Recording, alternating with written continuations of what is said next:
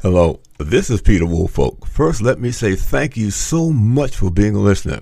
Now, I want to alert you to our shiny new podcast website located at podpage.com.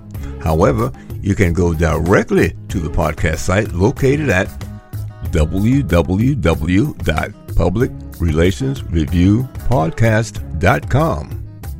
There, you can contact me through email. You can leave a voice message. You can leave a review. You can read an episode blog and frequently learn about the podcast guests. You might also want to suggest podcast topic ideas or even suggest a guest. You can also let me know if you would like to receive our podcast listener logo that you can post on your social media. So I look forward to hearing from you about our new podcast website, www.publicrelationsreviewpodcast.com. Thank you so much for listening to the Public Relations Review Podcast and have a great day. Welcome. This is the Public Relations Review Podcast, a program to discuss the many facets of public relations with seasoned professionals, educators, authors, and others. Now, here is your host, Peter Woolfolk. Welcome to the Public Relations Review Podcast and to our listeners across America and around the world. Now, crisis communications and prevention continues to be a major concern for companies, governments, nonprofits, and individuals. This concern grows exponentially on social media. So, joining me today from the Denver area to discuss major crisis communications problems on social media and how to prevent many of them is Eric Bernstein. He is president of Bernstein Crisis Communication an international crisis and reputation management firm providing solutions for both companies and prominent individuals. Eric works to support clients in all aspects of creating, building, and maintaining their readiness for and resilience against threats to operations or reputation that might impact the bottom line. Now, before making the move to full time crisis management consulting, Eric owned and operated a social media and online marketing company serving businesses throughout Southern California.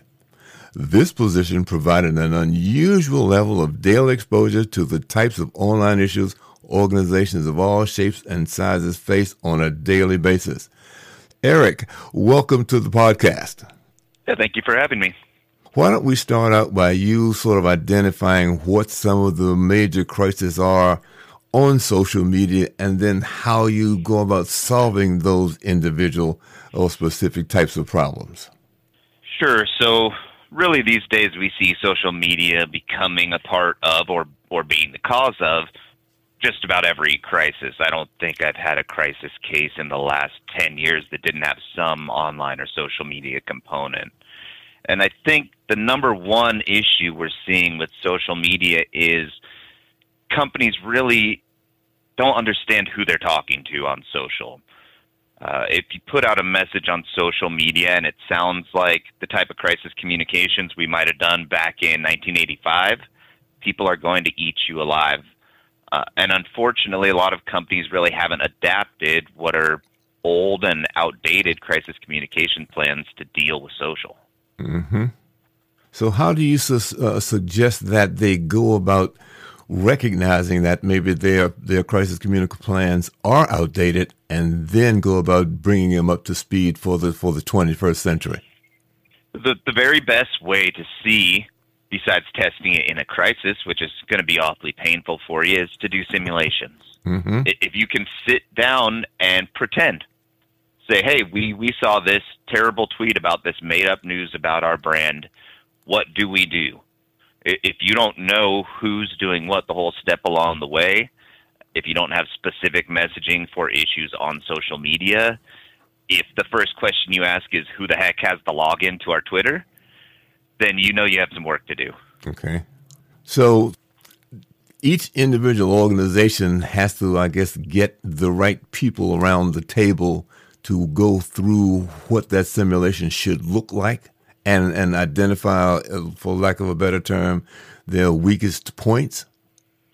Yes, exactly, and and really making sure a lot of times if you've never done formal crisis planning, your first sit down for a simulation might be a lot of just figuring out who does what. Mm-hmm. I, I know a lot of companies, unless you're a really large established company, does not have a designated crisis team. They don't know who would be the media contact, who would be handling online, who would be handling the phones. And so a lot of times that needs to shake out because often what we're seeing when it comes to online and social is somebody says, well, that intern over there knows social media because they're a millennial, so let them do it. Mm-hmm. And then you have somebody with no training, no experience, and no preparedness handling social media crisis management. So the first thing I would suggest then, or that I'm hearing you suggest, is that simply because someone understands and uses social media on a regular basis does not automatically qualify them to handle crisis on social media. Very much so, and that's a common trap we see people fall into. Uh, I, I am not any longer, at least, a social media marketer. I don't do sales online. I don't purport to be an expert in doing the best Google ads online. But at the same time, people who are experts in that are not always experts in social media crisis management. It's mm-hmm. different. The same thing for folks who may be an influencer, they may be very popular, but they're using it for promotion. So they're very good at interacting. They're very good at getting people to like the good news that they're sharing, the positive things they're sharing but these same people are not equipped to mitigate the damage from serious negativity. Mm-hmm. Let, us talk about that now. Let's assume that uh, there has been some misinformation or false news or fake news, if you will, put out online for Company A. Company A gets wind of it, they see it, somebody calls them, whatever. How do they go about correcting and turning that particular problem around? So, really, the best way to do that, and the nice thing is the internet gives us the ability to do this very easily, is you need to become the best source of accurate information. So, we'll do things like create an FAQ website and then distribute that among our social media channels. Create a media landing page where maybe members of the media can immediately get facts, get pictures, and then get a hold of us. It's really becoming the go to source if you're having a crisis, you need to make darn sure that people are going to get the information from you. Mm-hmm. Because no one else is going to give you the benefit of a doubt. Nobody else is going to give you a balanced story. Nobody else is going to make sure that your full message is out there, especially when we're talking online where, frankly, negativity and trolling is much more entertaining to the average person than facts. Mm-hmm. So part of, of the, the problem is that people have a tendency to redistribute and recirculate misinformation simply because it, it, it attracted their attention and they thought that their friends and neighbors might be interested in seeing it as well. Oh, absolutely. Twitter just started implementing a feature where it will be able to tell if you actually clicked the link before you shared it. And it will now start popping up a, a little pop up window saying, you haven't actually read this article. Would you still like to share it?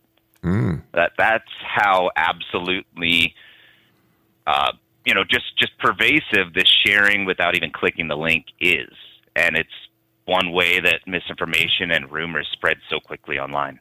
You know that that's an interesting concept. There, do you think that the other large folks, uh, uh, you know, just at Twitter, maybe Facebook, and some of the others, might consider doing that as well, or have they been approached by it, and or, or do they have their own system set up to to try to mitigate these problems? I think all of the social networks right now are working to at least do enough to placate the public they are facing an awful lot of pressure to give people more tools to make sure that the things they're reading and sharing and viewing on there are legitimate. Uh, so I think that there is tremendous pressure for them to do so, and I would guess that things like that are in the works on the back end. Mm-hmm. Have you have people talked to you about the damages that have uh, occurred because their companies have suffered uh, misinformation as a result of things that were put on social media? Absolutely, we we see it every day. We're we're working with at least two or three clients right now whose main issues are all connected to information that is partially or completely untrue being spread online and people actually believing it. That's sort of obvious to say unfortunate. But uh, how long does it take for people to, once they see it, to I guess to give you a call or to recognize? I guess they recognize it right away that it's not true. But in terms of them seeing it and then doing something about it, what is the normal time span of, of something like that?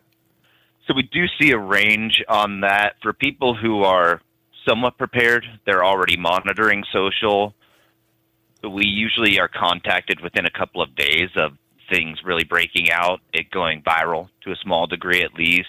What's really scary are the people who call and say, We don't do social. Often, when you get a call like that, you know it's been days or weeks since mm-hmm. the problem began, and the people have not understood the significance until suddenly not only is the internet upset with them, but they're getting calls from local regulators, business referral sources, things like that, that make them understand online is not a bubble. Mm-hmm. Okay. Are there uh, monitoring services that uh, maybe some of the more sophisticated companies might have that looks for and picks up and returns to them anything that has their name mentioned in it?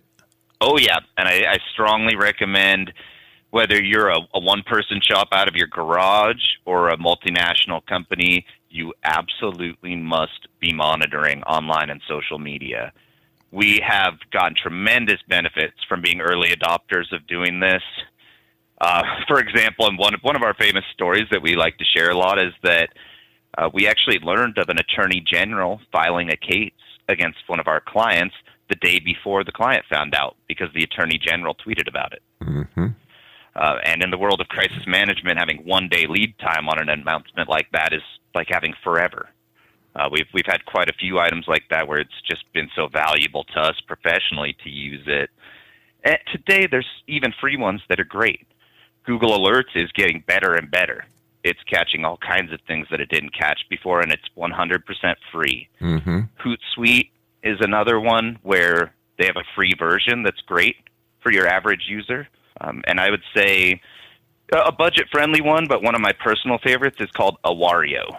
And that's a great one. It's very budget friendly and it can do all kinds of the fancy things that the enterprise programs do, including things like analyzing sentiment. So you don't have to sit there and read 400 tweets. You mm-hmm. can say, "Hey, how are people feeling about this?" and and sort it into categories okay. and do all kinds of other things that uh, you know your company or your clients would find very useful. Mm-hmm.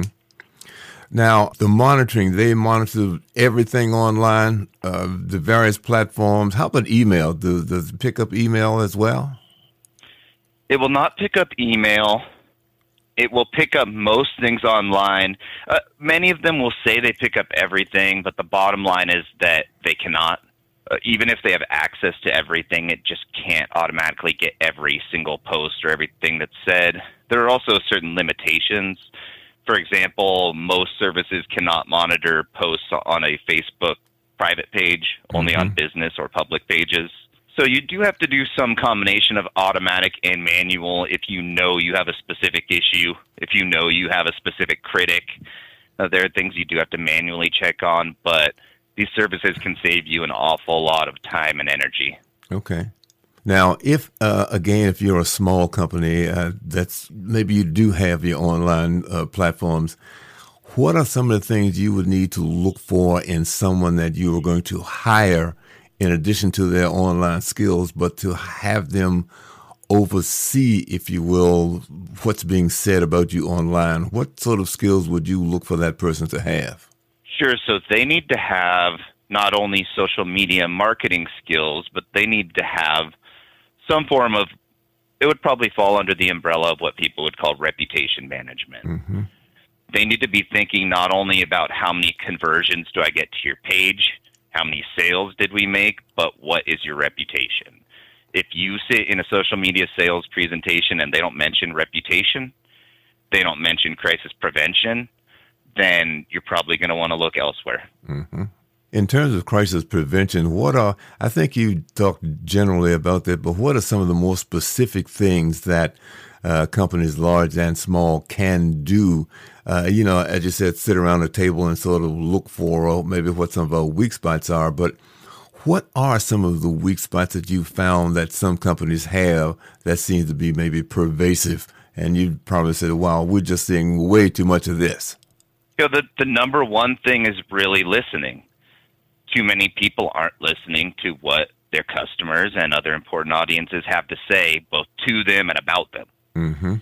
Because people will say things about you on social media that they would never say to your face and, and it's important to know that as as a business because you can learn a lot by just getting out there and searching your name. What are mm-hmm. people saying about us to each other? So aside from that, I think it's just a lack of preparedness to communicate quickly.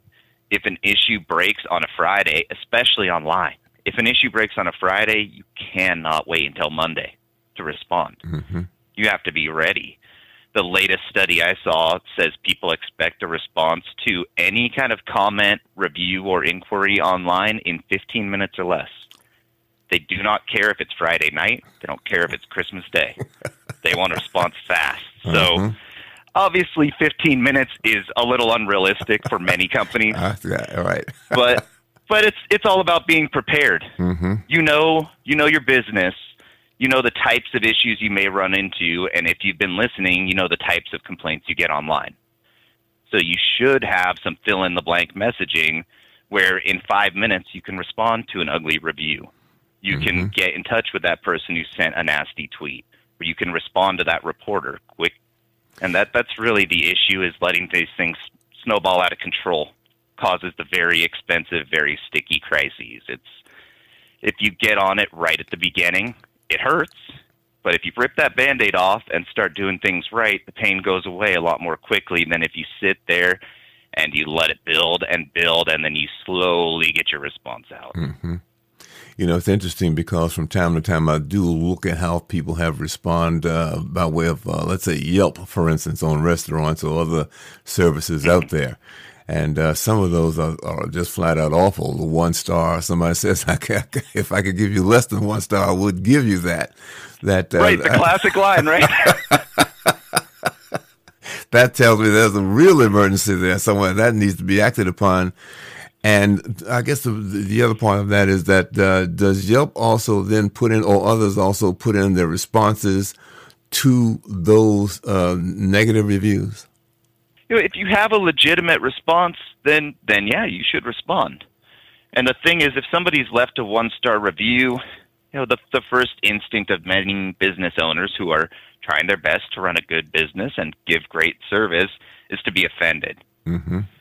And they feel attacked, and they forget to put themselves in this other person's shoes most of the time they're not writing a one star review to get you. Most of the time they're writing a one star review because they feel like you got them. Mm-hmm. And so, you know, people will try to come back with just the facts. And I think anybody who's ever tried to solve an argument with their significant other by using just the facts knows how well that goes. It, it, doesn't work. You you need to give them some compassion. Mm-hmm. You need to understand where they're coming from, and then maybe you can reach a middle ground. But it's the kind of thing where if people leave a one star, a you need to look at what the heck operationally did we do because probably something went wrong. Mm-hmm. And, and B you need to you need to see if it's someone you can fix. Now you also have the people who really do leave a one star just to get you. And at that point, you know, you need to judge whether that's someone you interact with further. So one of the things that I'm getting from from our discussion here is that the entire company represents provides your reputation to you or to the public. So they all need to understand how to interact with the public, whoever they are, whether they're the CEO or you know whether they're the receptionist and the importance of doing that the right way and reporting any any sort of uh, sour or uncomfortable feelings or feedback that they get from people. Yes, and it's when it, when it comes to online, it truly is every member of your organization is a part of online crisis management. They all are eyes and ears out there with the best monitoring, with an unlimited monitoring budget and an army of people monitoring random employees will still spot things you couldn't see. Mm-hmm. You just cannot see it all. So they're fabulous for being your eyes and ears out there, but they also need to understand social media and the impact they can have because the CEO I think most would gather a single tweet or Facebook post from them could cause real issues for the company. Folks who are kind of in the middle of the ladder don't tend to see that as much. And so if they go out sharing things uh, on social media that are maybe not appropriate or extremely controversial, you know, no amount of disclaimers that this is not the company's opinion is going to prevent that from reflecting on the company. Mm-hmm. So, so it's critical to understand their role there and how they can help or hurt. You know, the other thing that I'm hearing here is that there should be some internal process for whoever it happens to be to report this information without feeling uncomfortable in doing so so that corrective action can be taken. Absolutely. And, and at Bernstein Crisis, we're huge fans of anonymous reporting. Mm-hmm. I want to clarify, especially for any attorneys out there who are probably raising their hand right now and saying, "No, no, no." uh, we're not saying we're not saying act on every anonymous report, but the option for people to deliver information anonymously will mean you're going to hear about more of the bad stuff, mm-hmm. the stuff you need to hear about early. Well, look, this has been very fascinating. Let me just ask you, sort of in closing here, are there any other points that you think our listeners should know or have about uh, uh, crisis communications, particularly in social media? Sure. I think the number one thing, if I could leave one piece of advice, is you need to bring compassion to everything you do, especially with crisis communications and even more so with online crisis communications you know typically if you're having to do these types of communications, you're positioned as the bad guy. You need to show people that you understand how they're feeling and that you care how they're feeling, or they will not regard anything else you say. Mm-hmm. That's the bottom line, and that's the ingredient we see missing. I challenge anyone out there to go reread a crisis communication statement online or off that they just felt rang hollow, and you will find a lack of compassion. Mm-hmm. If we have more compassion out there, everything else tends to follow. Well, Eric, thank you uh, for joining us today. My guest today has been Eric Bernstein. He's president of Bernstein Crisis Communications. And uh, you have provided our listeners and me included uh, some very, very insightful information. And uh, hope that perhaps uh, we can get in touch with you again in the future just to uh, maybe catch up and make sure that we're not missing anything that would be of interest to our to our listeners. Absolutely, and thank you for having me. And anytime. Thank you so much, and uh, to our listeners, thank you again for joining us. And please uh, join us for the next edition of the Public Relations Review.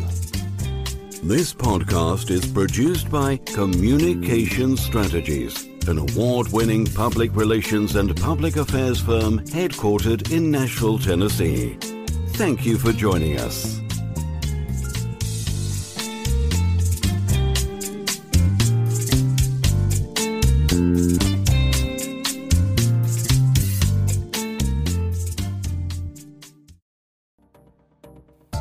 Hi, this is Peter Woolfolk speaking. Now, first of all, thank you so very much for listening to the podcast. Now, I am very excited to let you know that the podcast is now available on Amazon Alexa. You know the drill. Simply say, Alexa, play Public Relations Review Podcast, and she'll take it from there. And again, thank you for listening. And if you enjoy the program, please become a subscriber. Now, on to the podcast.